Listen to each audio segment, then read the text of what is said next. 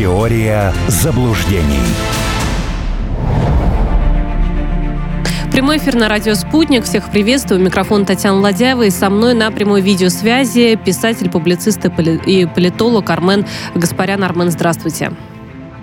Приветствую. Напомню, телефон прямого эфира, по которому легко можно дозвониться до нашей студии, таким образом принять участие в нашем эфире, задать свои вопросы. Это номер восемь четыреста девяносто пять девяносто пять девяносто пять девяносто один и два, или написать в WhatsApp и в Телеграме нам тоже можно по номеру восемь девятьсот шестьдесят восемь семьсот шестьдесят шесть тридцать три одиннадцать. Ну и, друзья, конечно же, у нас идет видеотрансляция на всех ресурсах «Радио Спутник», поэтому подключайтесь, группа ВКонтакте, на YouTube-канале или в Телеграм-канале, там, где вам удобнее.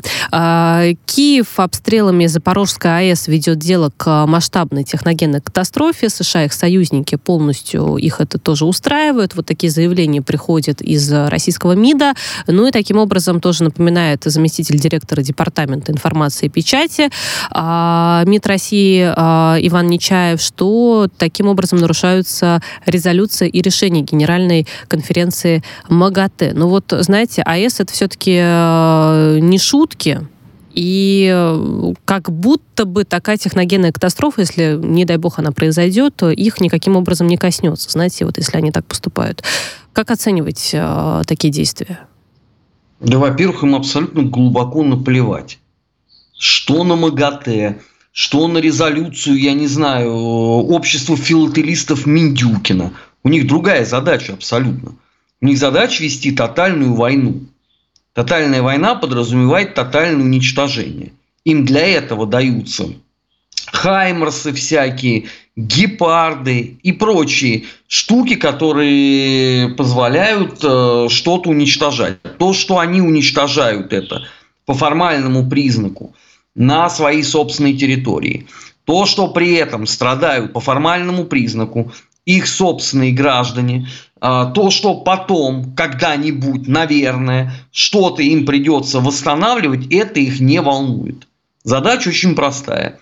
Задача создать картинку, которую можно будет показать на Си Эн Эн, которую можно будет дополнительно фальсифицировать и показать как вопиющее варварство русских. Меня абсолютно не удивит, если своевременно при покидании города Днепр в девичестве Екатеринослав они условно постараются взорвать какой-нибудь Днепрогресс. Угу. И никого Повторяю... не волнует количество жертв, да, которые при этом будут? А кого когда это волновало? Угу. В момент тотальной войны. Вот еще раз, смотрите. То, что они не употребляют определенных слов, это не означает, что они это не реализуют на практике. Потому что э, войну они ведут как мясники. Ничем иначе вы не можете объяснить загон в зону боевых действий экстренно мобилизованного контингента, который не обученный. То есть это бой на пять минут, как говорят профессионалы.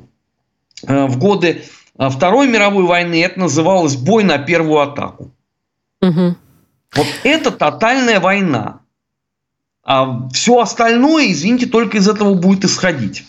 Вот просто, понимаете, мы же знаем из истории, если происходит, происходят подобные техногенные катастрофы. Но вообще-то это касается не только тогда той территории, где непосредственно эта катастрофа произошла. Не только а, природа, животные и люди погибли там, где это произошло. Вообще-то по воздуху это много куда передается и может дойти даже до тех самых союзников а, Эс Ша А, не до, не до самого Вашингтона, да, а до союзников, которые тоже тогда от этого пострадают. Вот почему тогда их не могут тревожить такие сообщения, вообще такие, э, такие планы? Ну, пострадают и чего? Они обвинят во всем Россию.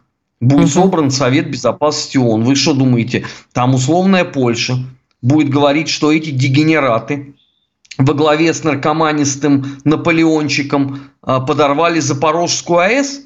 Да нет, конечно, они расскажут, что это сделал путинский спецназ. И вот смотрите, а информационный... сколько жертв, да? Угу. Конечно, а информационный путинский спецназ, например, в лице ведущей э, радио «Спутник» Татьяны, все это дело поощрял, идеологически окормлял и соответственно, поощрял. Угу, угу. И что вы на это скажете потом? Что я на это скажу? Мы, я попрошу переслушать наш сегодняшний эфир тогда и сказать, а вот что было. И мы просили этого не делать, никто не инициировал, Россия не выступала за то, чтобы подобная катастрофа происходила, и поэтому лишний раз скажем, что подобные обстрелы, если они действительно, не дай бог, приведут к подобной катастрофе, никому из нас этого, ну, как бы э, не хочется. Вы знаете, важное сообщение пришло, что Денис Пушилин заявил, что сегодня пришло время освобождать русские города, и в числе этих русских городов Киев, Чернигов, Полтава, Одесса, Днепро, Днепро, Днепропетровск, Харьков, Запорожье и Луцк. Ну, логично все. Ну, единственное, тут можно, наверное, в определенной степени поспорить по поводу Луцка, но, в принципе, брали русские бригады галицийские поля, я не имею против. Давайте. Я абсолютно согласен с этим. Проблема в другом. Они просто так без боя не уйдут оттуда. Понимаете, они, они перебьют такое количество народу, я имею в виду украинские власти, потому что им терять нечего абсолютно. Ну, посмотрите на вещи трезво. Агентство Fitch говорит о том, что вероятнее всего, это они еще, знаете, так завуалировано, вероятнее всего... Инфляция по итогам года тридцать процентов. Но это ерунда абсолютная, потому что в мае она была восемнадцать, а в июне она двадцать один.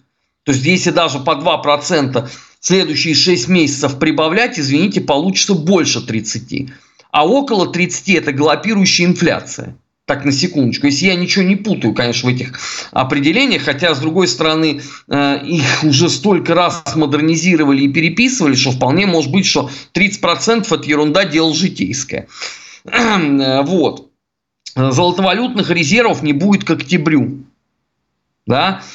Чем топить, что есть, совершенно непонятно. Угу. Поэтому, чтобы эти вопросы не задавали, они будут бросать все новые и новые силы в топку войны. Тем более, что Западу это надо. Запад же сам не страдает. Запад какая не разница, страдает. Извините. Но хотя в каком смысле? Разница? Экономически страдает, знаете, если так уж разбираться-то. Простые европейцы где-нибудь, они а, чувствуют на да, себе? Понимаете, про простой европейец еще об этом вообще не задумывается. Простой европейец начнет задумываться несколько позже. Вот когда э, в той же Великобритании за три шагнет оплата коммуналки, вот когда сейчас в Германии не в определенных областях, а повсеместно начнут экономить электричество, вот тогда только европейский обыватель начнет э, о чем-то задумываться. А пока нет. Угу. И опять-таки европейский обыватель, вероятнее всего, постарается эту ситуацию поменять на следующих выборах. Так что до этого еще есть э, значительный люфт. Если, конечно, не произойдет какого-то вообще совершенно э, сокрушительного адового обвала всего. Мы с вами не можем предсказать, как это все будет реализовываться. Но я думаю, что э, у них все равно есть э, запасной вариант.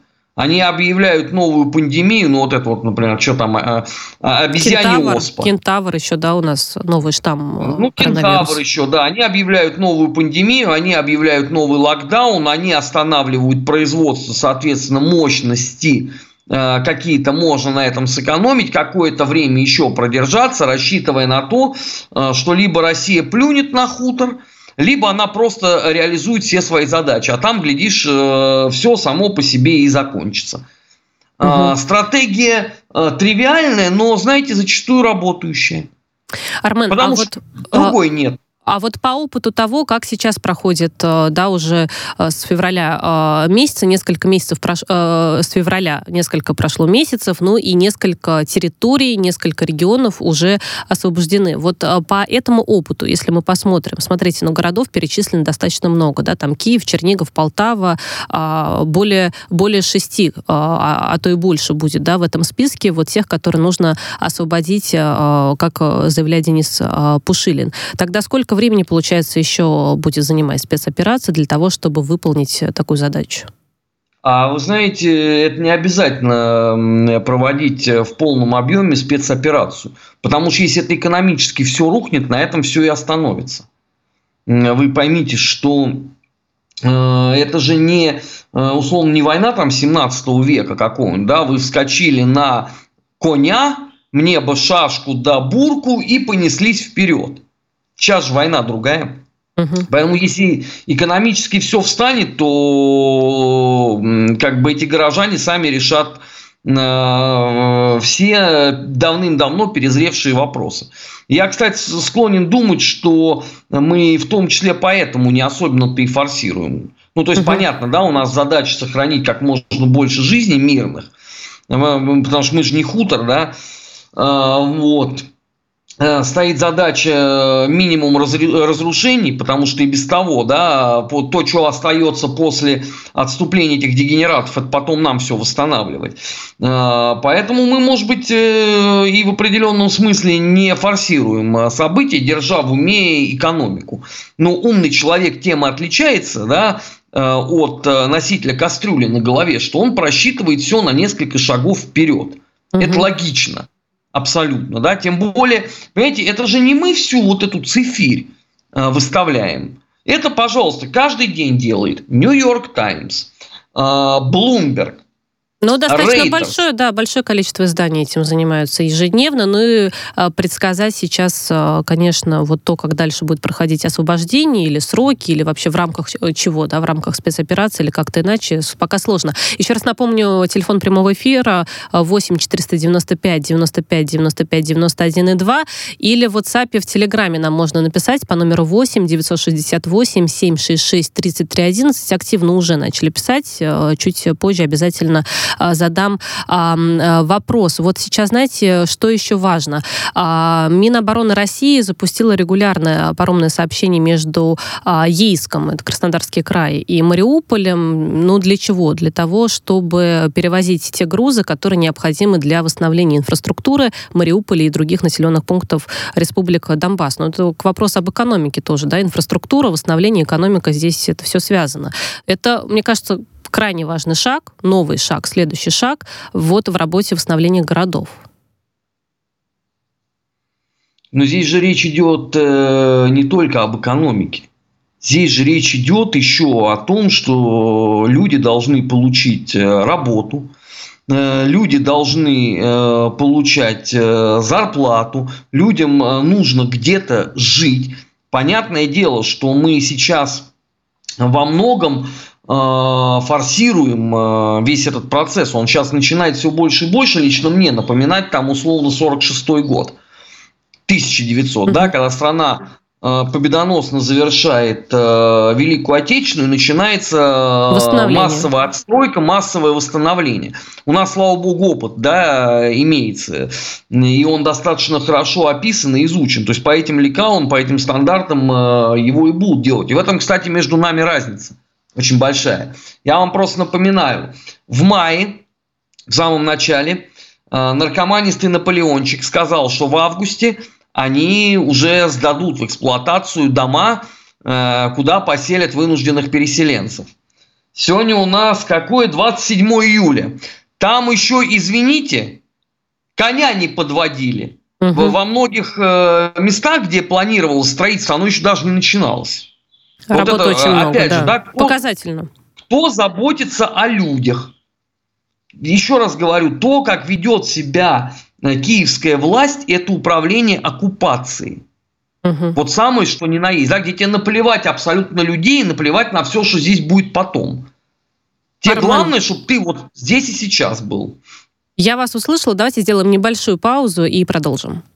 Телефон рекламной службы «Радио Спутник». Плюс семь четыре девять пять девятьсот пятьдесят шесть ноль шесть пять. Пропустил программу? Не беда. Весь эфир и не только на радио Спутник точка ру. Армен Гаспарян на прямой связи со студией «Радио Спутник». Телефон прямого эфира восемь четыреста девяносто пять девяносто пять девяносто пять девяносто один и два. Есть у нас звонок. Здравствуйте, представьтесь, пожалуйста. Здравствуйте, меня зовут Марина. Да, Марина. Значит, во-первых, скажите Армену, что он своими знаниями вызывает восхищение. Да он вас слышит, Марин. Спасибо. Значит, Спасибо. Мне... Просто ничего другого не могу сказать. Ведь вопрос у меня два, но я быстро.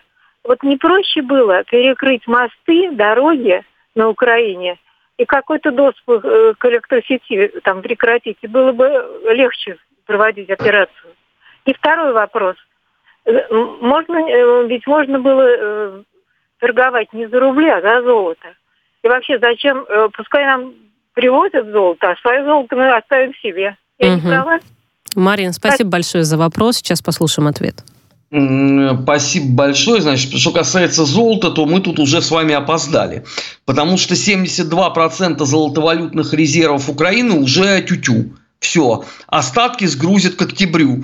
Поэтому мы, конечно, можем теоретически подумать о вот этой пресловутой судьбе, но, насколько я понимаю, оно вообще все уже находится не на территории Украины, а в Польше. Просто оттуда идет распродажа золотовалютных резервов.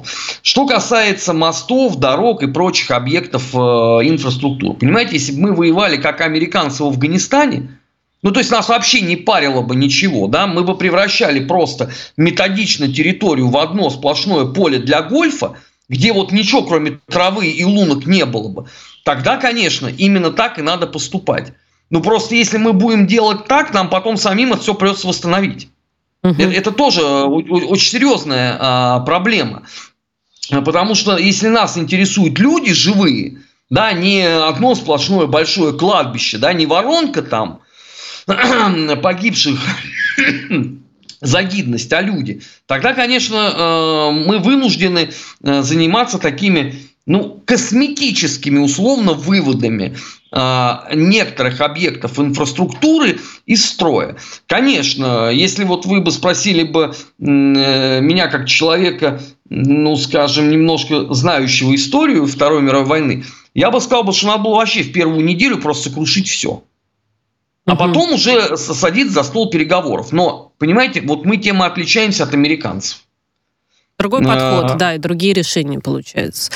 Еще раз давайте напомню телефон прямого эфира. Если у слушателей есть вопросы, которые я не озвучиваю, то, конечно же, у вас есть такая возможность дозвониться до студии и озвучить свой вопрос. Это телефон восемь четыреста девяносто пять девяносто пять девяносто пять девяносто один и два. Ну, другие новости, связанные так или иначе с Украиной. В Раде обвинили нового генпрокурора в посещении Крыма после две тысячи четырнадцатого года. В общем, там голосовали за назначение главы правового комитета Андрей Костин, да, вот новый генпрокурор, должен он им стать.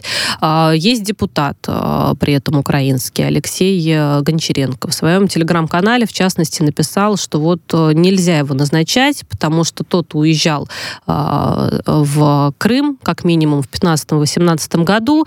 По семейным обстоятельствам, то, что он туда уезжал, его такой ответ не устраивает. Но, слушайте, как будто бы это единственный житель Украины, который, да, в том числе в, в числе депутатов, который ездил в Крым по абсолютно, ну, там, разным причинам. Решил, да, ну, решил ну, зас, ну, засветиться этот депутат? Вот, вот чего он сейчас пытается добиться? Уже проголосовали. Ну, давайте сначала по поводу нового генпрокурора. Он уже назначен. То, уже что, если назначен. Зеленский сам лично приехал на его представление в Верховную Раду, ну, несложно, наверное, догадаться, что он сегодня вечером подпишет.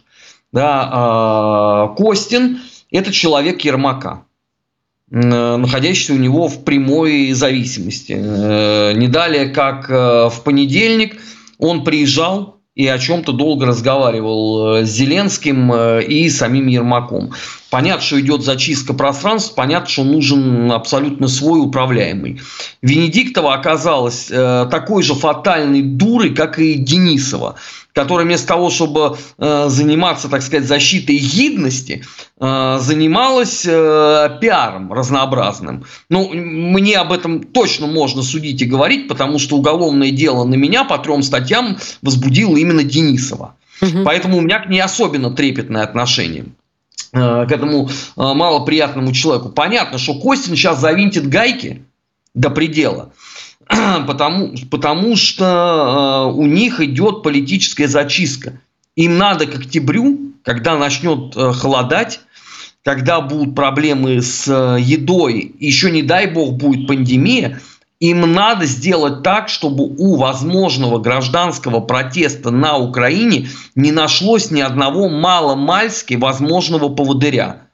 Поэтому сейчас на всех будет массово возбуждаться уголовное дело, капаться компромат и так далее, и так далее. Теперь по поводу Лёсика, Гончаренки, да, вечного правдолюба из Верховной Рады. Правда, сам труслив, да нельзя, но правду любит. Но в Телеграме активно пишет, да, получается, высказывается. А, я, я просто дико извиняюсь, а Лёсик Гончаренко забыл, как э, этот сучонок сам в Москву приезжал?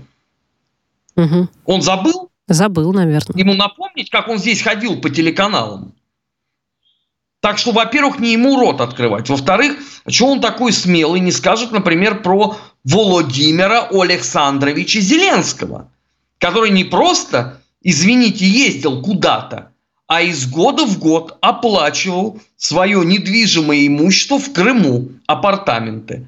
Чего он, например, такой смелый не скажет про э, деятелей нигде никем никогда не, не зарегистрированного меджлиса крымско-татарского народа? Чего он такой борзый э, не скажет про имущество в Крыму других людей, которые сидят рядом с ним в Верховной Раде? Я понимаю, конечно, для чего Гончаренке потребовалось это заявление. Вот для чего? Он из э, Б П П. Вы знаете, что это? Что это? Блок Петра Порошенко. Все, понятно. На этом, мне кажется, здесь можно точку, да, даже не точку, восклицательный знак поставить. Видите, как, как, как хорошо. Давайте. Тремя обозначается суть. Да. А, давайте тогда поговорим про лишение украинского гражданства. Но тут офис Зеленского отказался предоставлять указ Владимира Зеленского о лишении гражданства там некоторых а, лиц, бизнесменов и, и так далее. А, но почему объясняют, что указа нет? Потому что содержится там... А, информация не для всех. Да. Вот юридическую правовую оценку мы с вами, Армен, наверное, не можем здесь э, дать правильную, но это не важно. Важно, что вот сам факт лишения гражданства — это такая сейчас некая показательная порка, показательный урок вот для конкретных личностей. Чтобы что? Чтобы другие, кто действует не в интересах Киева, по мнению офиса Зеленского, да, вот, ну, не поступали там каким-то соответствующим образом. Или что?